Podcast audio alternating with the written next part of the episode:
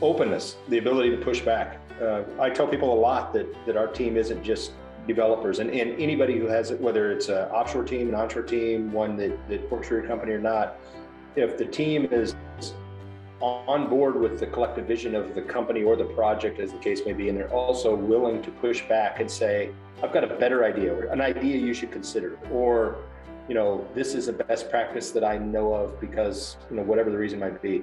I think when there's that trust and that that collective buy-in, regardless of what you're building, you know, everyone's shooting for the same goal. The big question is, how can you fix and transform your organization's most important foundation, your software, into an asset which allows you to become better every single day? Each department is at its best when it can smoothly, efficiently, and productively operate. And to do that, you need to pay attention to the lifeblood of your organization, your software. The custom software creation geniuses at Architect Now are presenting this podcast as a way to help leaders think more strategically about their software and to roadmap what needs to happen in order to be at the top of their game. No, this podcast is not going to scramble your brain by talking about DevOps or API calls. Our goal on this show is to make you better by giving you the high level insights that you need so you can better make decisions that will not only be cost effective, but will help your team on an intangible level as well as a technical one. Welcome to Newsflash, you're a software company.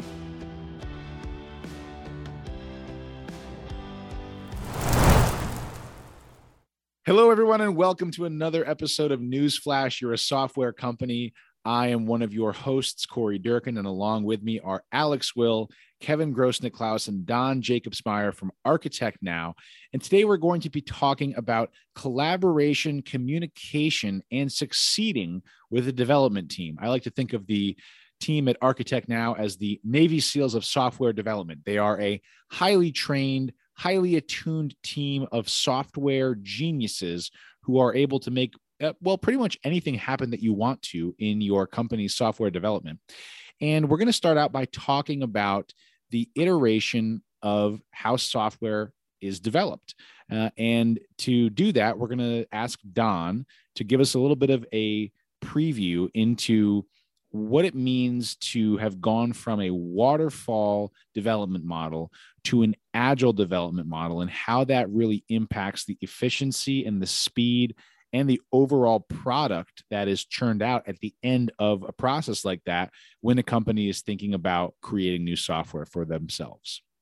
We we talk about waterfall and agile. These are sort of the you know most popular uh, methodologies but you can really sort of insert any of them here. The underlying principle that we have found to be overwhelmingly more successful is that if you're able to have many iterations in a, a product or a project, the collaboration that is possible between the group of people working on it is is far superior than having one iteration where you gather all the requirements, you go away, build it, and then you have a grand finale and you know hope that the audience gives you a standing ovation. Um, along the way, you may find that there's opportunities to you know shift the target a little bit. You know when you get to have 10 50 100 iterations potentially depending on what the product is you get to observe how you're doing uh, and what the real goal should be along the way.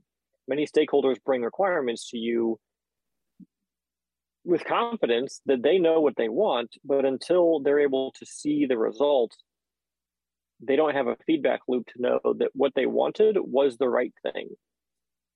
So, at, at, a, broad overview, just being able to have multiple at bats instead of one um, is is so important.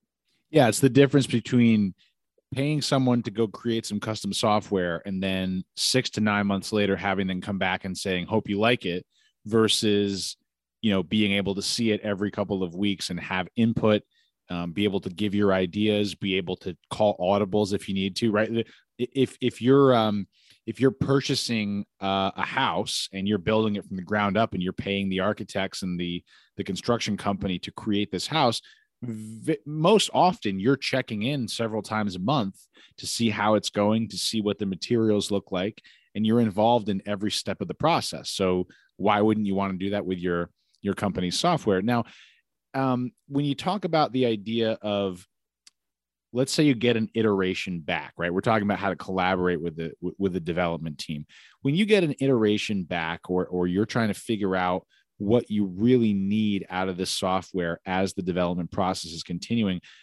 alex talk to me a little bit about what it means to communicate with the development team. You know what obviously it's important because you're you've invested the money you've invested the time you've invested the resources to create this custom piece of software. But um you, you know so so your money is being put where your mouth is and you want it to succeed uh how what are some principles that can guide um, a, a, bunch of people that are looking at a, a, custom software build who you know know what they want but may not be able to articulate it as well as the the the, the men and women who are actually writing the code of that software yeah so one of the principles with agile is to you know have that team as close as possible to the end users, the people, your clients, the stakeholders, things like that. And the biggest reason for that is to kind of shorten the feedback loops. What we don't want to happen is a when your end users use the product, they give feedback, it becomes a theme, It takes three months to get to the development team. You're almost playing a game of telephone, and you actually lose what you were trying to get to the development team. So a lot of the times, what what will happen is the development team is directly there sometimes getting feedback. Um, there are times when people are doing MVPs, uh, minimal viable products, and putting it out to the market. They will be actually like if it's going to a storefront, they will be there while people are using that you know terminal, that kiosk, or whatever to get the feedback loop. And that is very important because it gets the how the people are using it into the, hands of developers quick, as quick as possible. Um, one of the old ways of doing it with waterfall was developers have these requirement sheets, they put it out there. They never actually see how people interact with the product or how they use it. So never actually understand what the customer or end user is actually doing. And with these shorter feedback loops and actual getting closer to the customer, we can actually see how people are using the using the app, using the website, using the kiosk or whatever it is. And Kevin, where are some of the places that having the dev team close to the end user and, and creating that feedback loop where are some of the spots where that feedback loop um, falls flat and and and does not get executed all the way to the end you know where, where are some of the places where um, you've seen people building out something like this and they kind of fall short because they don't plan for something when it comes to that that feedback loop before I get into that, you brought up the analogy earlier of, of building a house, right? If I was custom building a house, I'd meet with an architect say I don't build a house often. It could be the only time, in, I mean, not everyone custom builds homes, you know, multiple times in their lives. So I sit with an architect and design this thing, and I think I know everything I want. I'm the end user in, in that, you know, transaction, and I trust that the architect knows enough to design for doors that open the right way and are the right size, and for safety, and for all of these things. And then when I'm done, I take it to a builder, and the builder starts building. And even if I go by every week, there's only so much I can change uh, once the foundation is laid, you know, the structure, the size of the house is kind of set. I'm not going to add another, you know, section of foundation or another floor. I kind of just, I'm along for the ride at that point. Um, I might have minor input in the, you know, the the final things as to what the trim looks like or something like that. But the major decisions are made up front and then just implemented by a builder in the software world, we embrace change. We know there's going to be change. We go into any project, and you, a good development team should, whether it's internal or external, you know, somebody that you employ or just a part of your company or you're working with a partner. Change is going to happen. Uh, the industry moves too fast for change not to happen. Even if you think you know everything and you're right. Uh, I've had, you know, customers of ours that come to us and, you know, they say they're the expert in their industry and they, they are going to give us all the requirements up front. We should build it exactly like that and there's times when we ask, can we, you know, give us, you know, an example of your end user? What is a persona? What what can we meet an end user? Can we see what an end user does today if they're doing, you know, using a similar product or what are they doing? We've had customers push back and say, you don't need to see an end user. I'm the expert. I know what they want. And I, I won't even say nine times out of 10. I'll say 10 times out of 10, those projects are less than successful because when the end user gets it, they might not be perfectly in sync with our expert, you know, that that stood in the middle and didn't let us ask the right questions to the people that are doing this day in and day out. So where we where we've struggled is we embrace change uh, in people who do not write software, not necessarily write software, or in an environment where software is written or, or customized or built uh, frequently they they still retain that mindset of we need to know everything up front and then just make it happen. And some of that is budgetary. I got only so many dollars or I got so much time. They they want to take control. They're, you know, here's the 10 things it needs to do. Don't do anything more or anything less. It's got to do these 10 things. And in the end, they would save a lot of money if we only did the most important seven. Or, you know, we talk to the customer and the customer says, we don't care about those 10. We care about these other three. This is your secret sauce. Do these three things and we're happy and you're going to make, you know, 100 times more money. So change is going to happen.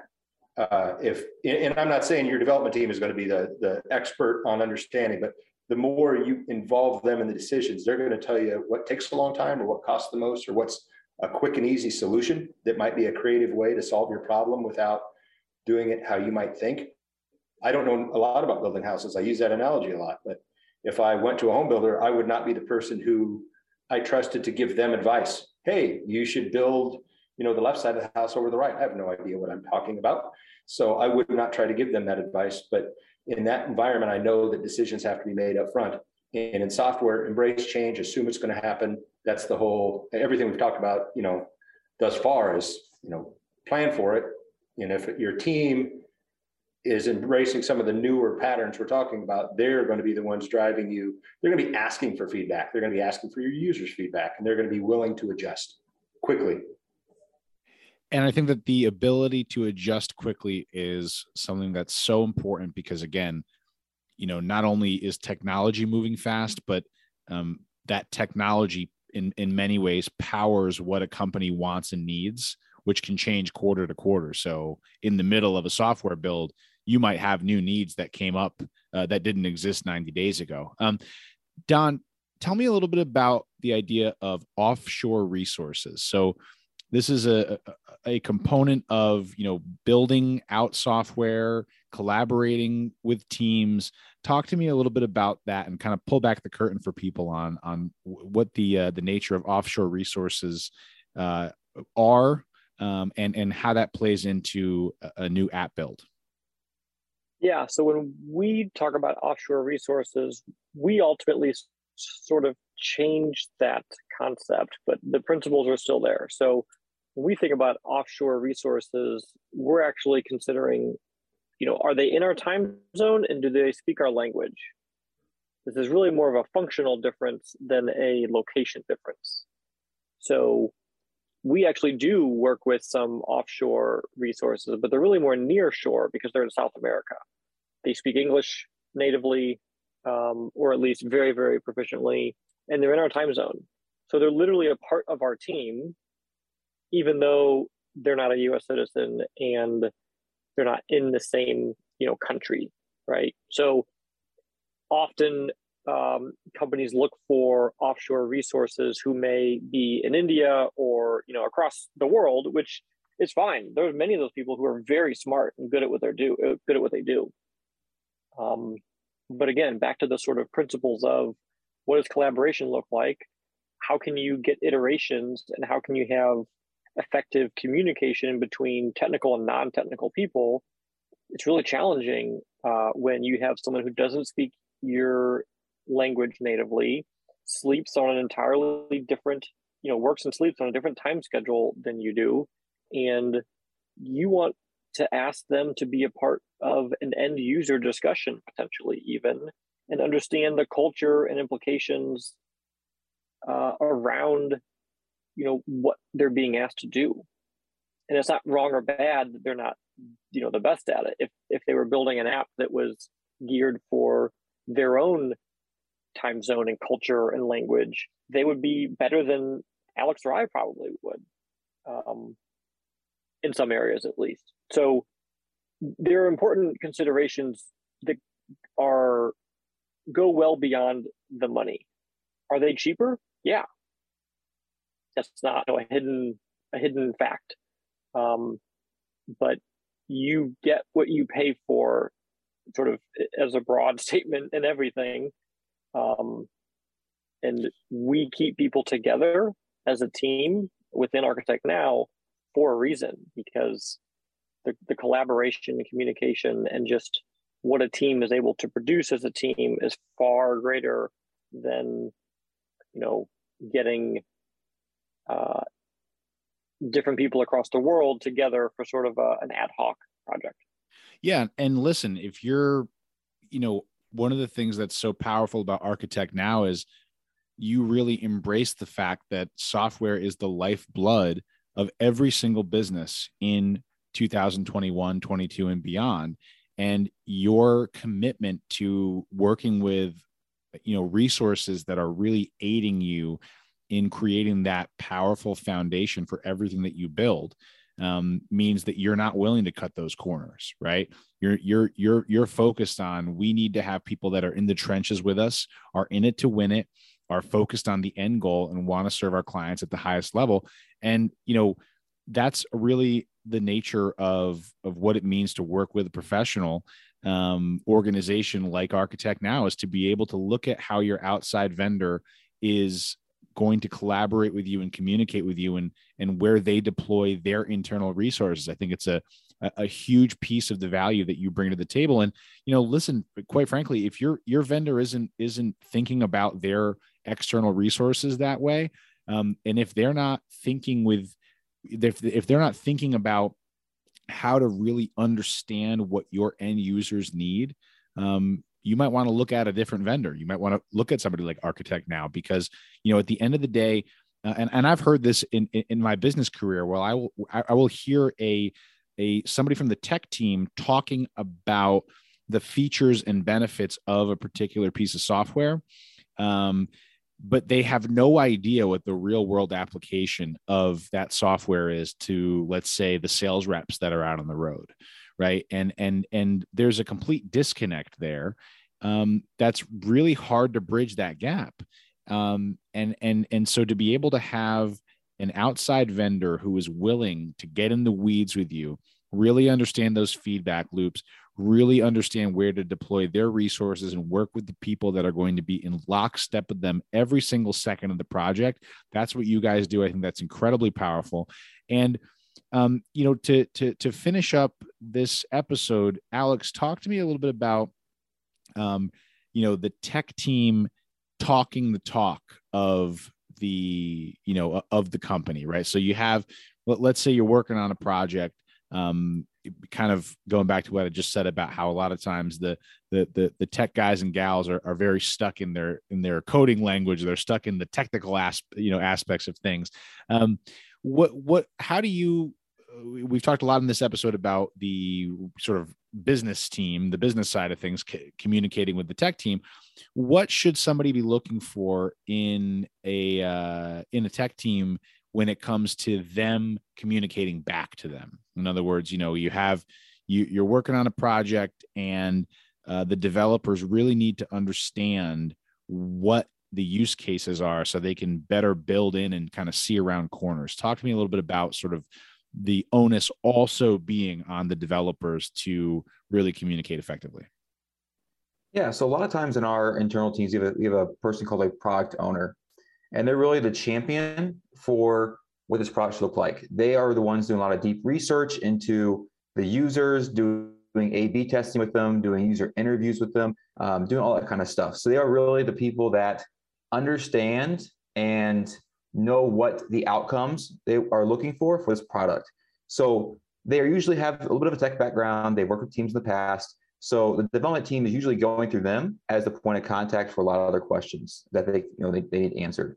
And the product owner is working with them every single day. They're in their stand-ups, talking to them every morning and answering any questions and have a very, very quick feedback loop. We're not talking days, we're talking minutes most of the time. So any kind of question the developer has, they talk to the champion of the product right there. That's super important. Um, that's what makes the team whole, really, is having the development cap, you know, capabilities as well as having someone there that is a representation of the users and really understands what they need.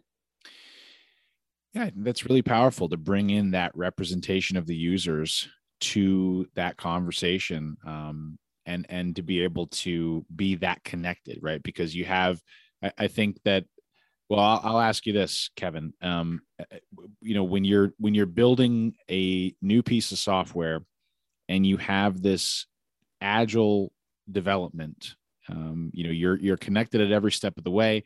In an ideal an ideal scenario, you have that that champion that's connected to the the um, you know the, the wants and needs of the end users. You've got a good feedback loop.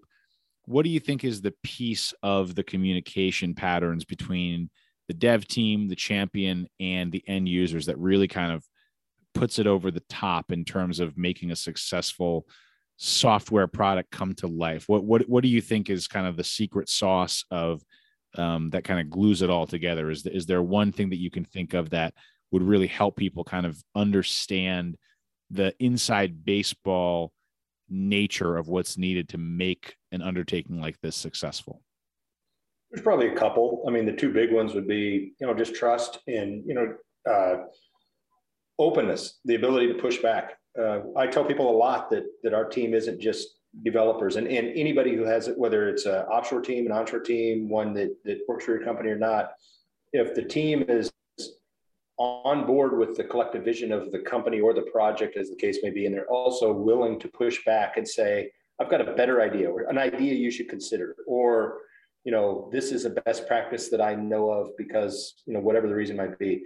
I think when there's that trust and that that collective buy-in, regardless of what you're building, you know, everyone's shooting for the same goal. And whether it's the business pushing back on development, saying, "Hey, this is, you know, I think that I've got a good idea. Let's debate this," or uh, on the flip side, the developer is pushing back a little bit saying this should really be over here because this is an industry best practice in terms of software and people are going to understand it better because they're be familiar with it. Um, the most successful projects are where that give and take works successfully and isn't taken as in a bad way. Uh, it isn't taken as a you don't trust me, I don't trust you. When that trust is there and that open communication is there in the trenches during the middle of the project when things are getting built and there's a lot of change happening uh, the outcome is extremely, you know, higher quality than it would be for all involved. The development team enjoys the project much better. The business enjoys the end product, and you know, working with the development team. So if you're willing to take that feedback and give that feedback, and find yourselves in a situation where both happen, then perfect. That that's the best scenario. Take technology out of it. That's how projects uh, across any industry should work. This podcast is presented to you by Architect Now. Whether launching new cloud or mobile apps or modernizing your legacy platforms, Architect Now can help you identify the best options and work with you to bring those ideas to life. If you like the information in this podcast, we can assure you it is only a fraction of the actionable wisdom and insights you will gain by talking to the team at Architect Now. To learn more and start a conversation, visit us on the web at www.architectnow.net. We'll see you on the next episode of the Newsflash You're a Software Company podcast.